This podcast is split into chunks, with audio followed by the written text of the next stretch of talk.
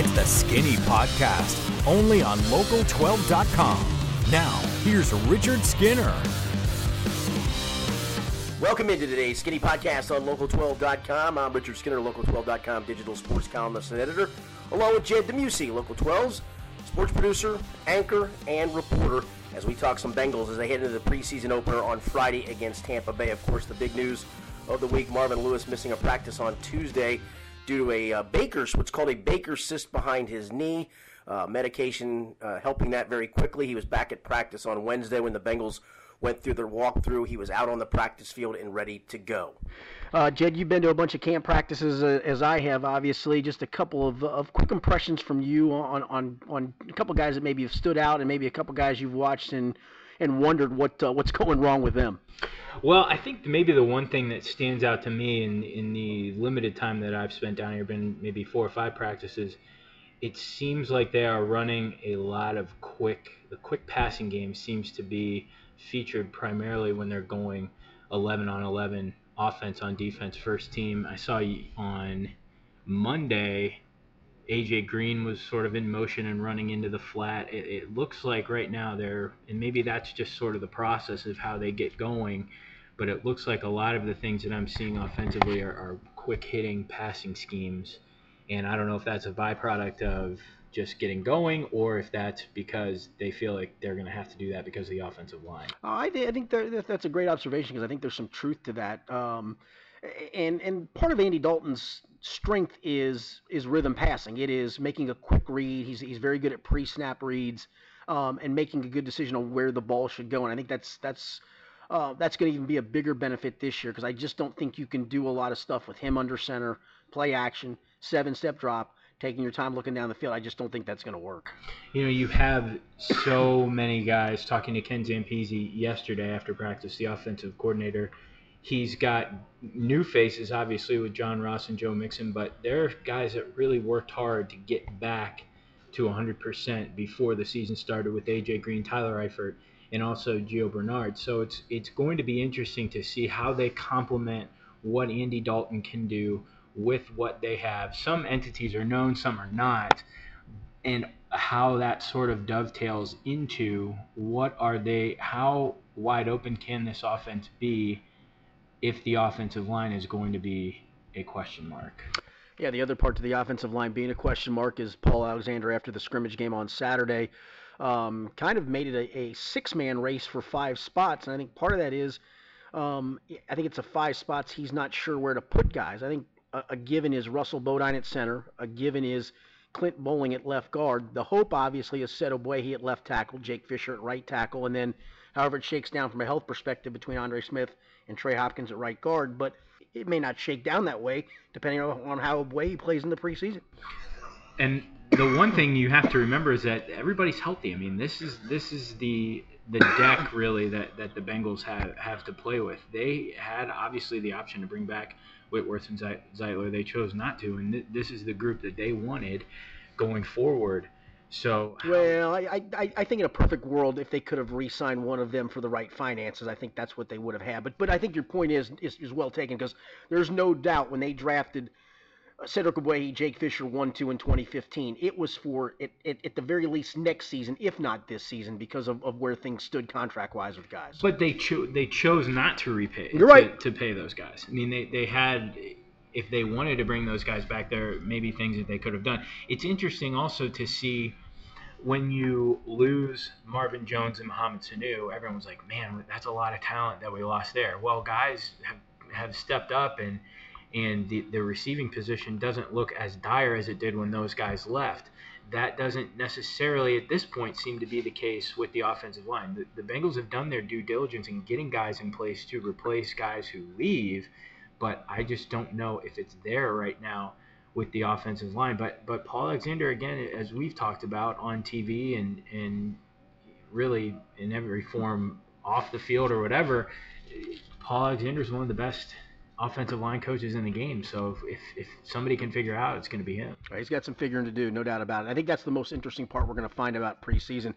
You know, training camp. Cedric Ogbuehi has not looked great. He has not looked awful. It hasn't been a you know a, a revolving door out there at left tackle where guys are constantly going around him.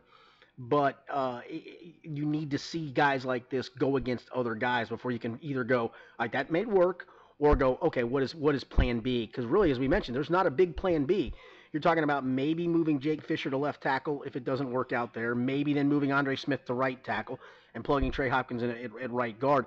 There's not a lot of contingency plan here. I, I the, the the utter hope is what you drafted for in 2015 pans out and you hope that that these guys can answer the bell. I mean, last year when when boy he played, a lot of people will look at it and say, "Oh, well, he didn't play well last year. What makes you think that he's going to turn the page?" But th- there's something inside of him to play at this level where he knows I'm the guy, and you've got to hope that that that something inside of him clicks because, as you mentioned, there there aren't there are some options. Um, there are always options if if a guy doesn't play well, but the number of options that they have, it, they're, they're not very good, and they're they're limited as as you know in years past they've they've had more options there. So it's it's going to be put up or shut up, and it's going to start on Friday against Tampa Bay.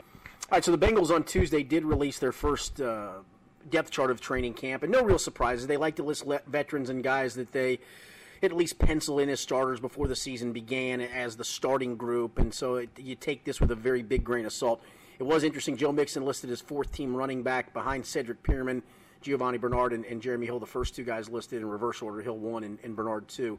Um, but from what we've seen of Joe Mixon, I think he's going to be the most interesting guy we see throughout preseason because of how good he has looked during training camp when there's really not a lot of contact but man, he makes explosive plays almost every single day. He he looks fantastic, and and one of the things if you come down to practice to watch is if you see Mixon is in the game, try to find Ken Zampese and watch his face when Mixon hits the corner or turns it up. It, it looks as if he's a kid on Christmas morning coming down the steps, and there are just packages, you know, be, as far as the eye can see.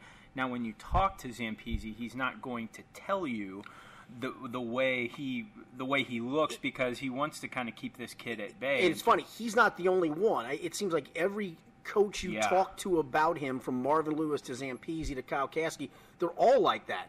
I mean, they all are. It's almost like they're trying to tamp down, maybe even their enthusiasm for Joe Mixon. Right, but the body language cannot right. be denied. When, and, and the eyeballs that we all see, we all see, right. we all see it. Right. So it, it, it's he's he's a special player. Now, again, as you mentioned, you know I don't think he's a you know shoulder pads and shorts all star. I, I, agree think, with you. No, I think no. he's going to, to have an impact on this team, but I think a lot of coaches are certainly licking their chops, and, and, and Bengals fans should be really anxious to see what he can do.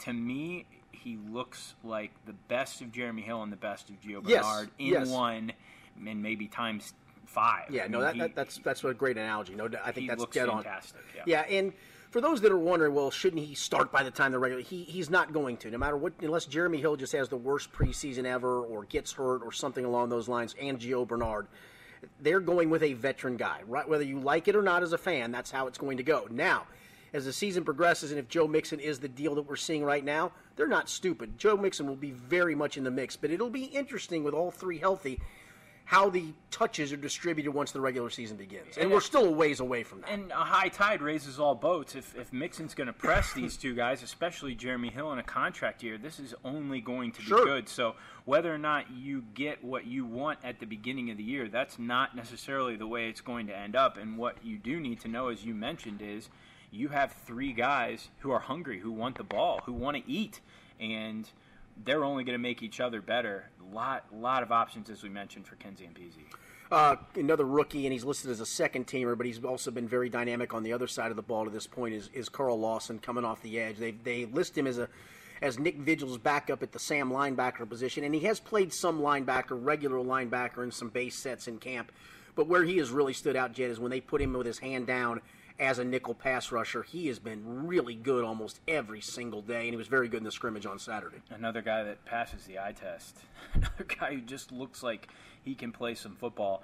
And obviously, his draft stock dropped a little bit because of his injury history, but it doesn't look to me as if he's got any sort of lingering problems. He had a, a career in college that was really derailed by being unable yeah, to well, be on the field. When he played, the, the productivity level was still very, very good. He just, you're right, he just had injury issues that, that prevented some of that. Right. So he he certainly looks the part. Now, it's it's always a is it good that he looks this good against the Bengals offensive line? There's always a second part to as good as anybody looks because that's- they're that's why- going against each other. And that's why sometimes in preseason, if you've got a veteran team and it's just going, but there are some guys to really watch out for come Friday because you want to see what can they do against other teams. What they can, what can they do when we're in real tackle football? We mentioned Mixon. I think Carl Lawson's obviously that other guy on the defensive side of things. Carl Lawson is going to bring a dynamic to this defense that, you know, you hate to say it, the other, the 58 before him really could not. Right. I mean, Rey Maualuga and Carl, Carl Lawson,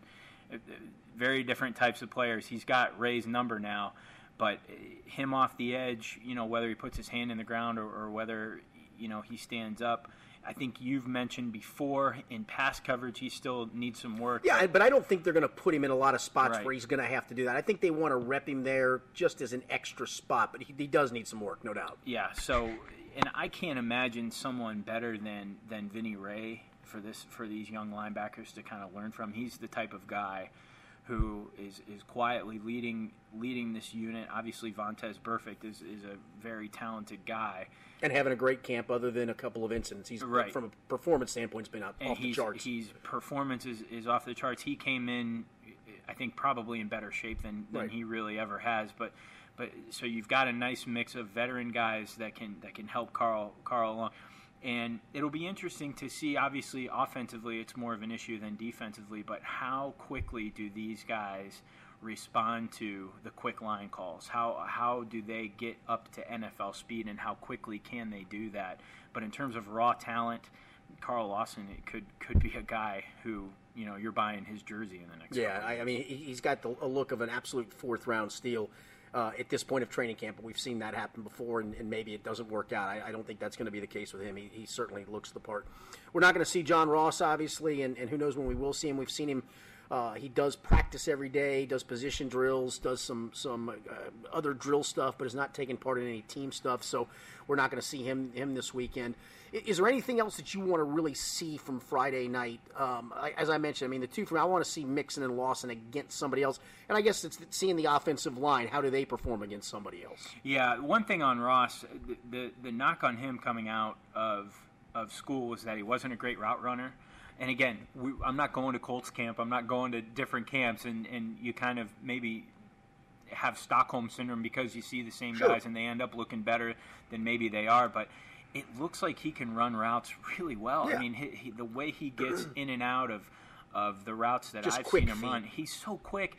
And you know, oh, his route tree isn't as, as good as it could be or it should be. I mean, I, I think I think know, some of the a- knocks on him have been maybe blown out. of My only trepidation is the size factor. Right? He just is. Right. He's just a he's a smaller guy than you can even think how he is. But yeah, I just watching him do those things you mentioned. I, I don't have any doubts that he's he's going to be fine from that perspective. if he turns into another DeSean Jackson, I That mean, would be fine. that would be fine. You That know, I mean, there, there is a precedent for guys of his size making uh, a name for themselves in the NFL. In, in terms of other things, I want to see.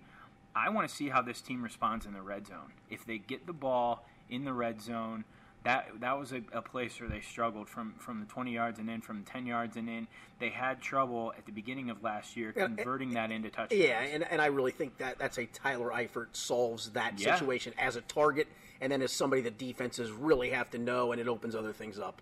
And they, they did, if I remember correctly, they they kind of played better. But at the beginning of the year, it was hard for them to figure out a way. And obviously, Eifert wasn't around for that, so hopefully he can alleviate that. But I think that was a lot of the frustration that fans had, that people that watch them that are on a regular basis had, is they they had the ability to kind of get in the red zone, but they just had a hard time converting. And I think that's going to be a big key for this team. And again, the games don't count, but the reps that these guys get, ones on ones, are, are very telling, especially against a team like Tampa Bay, who's on the up. And I think especially this year, in, in, in those, that string of playoff teams, it was pretty much the same core guys. You knew what you had primarily, so the, the preseason was more an exercise of just getting ready. I think for this this team, there are a lot of guys individually you want to see them against other people. Andrew Billings, I want to see against other people. William Jackson III, who I think think's had a great camp and probably is in line to start the regular season opener in place of Adam Jones outside. With Darqueze Dennard being the nickel corner. He's been great, but I want to see him against other teams' receivers and, and, and other teams' offenses. You know, outside of the offensive line, which we talked about not being too many contingency plans, there aren't a lot of other positions on this team where someone isn't knocking on the door. Correct. If you don't play, if you don't perform in the reps you're given, there are people right behind you that that can get it done. In theory, there are guys that are waiting to to get an opportunity. Well, I mean, think about this. I mean, you, you you have three NFL caliber running backs. You really and truly do, unless Joe Mixon bombs to the point where I would be as stunned as I've ever been in my life. You have two starting caliber quarterbacks, although AJ McCarron has had a miserable camp, and Jeff He's- Driskel's yeah. been been better in camp. But again, he started games and won games.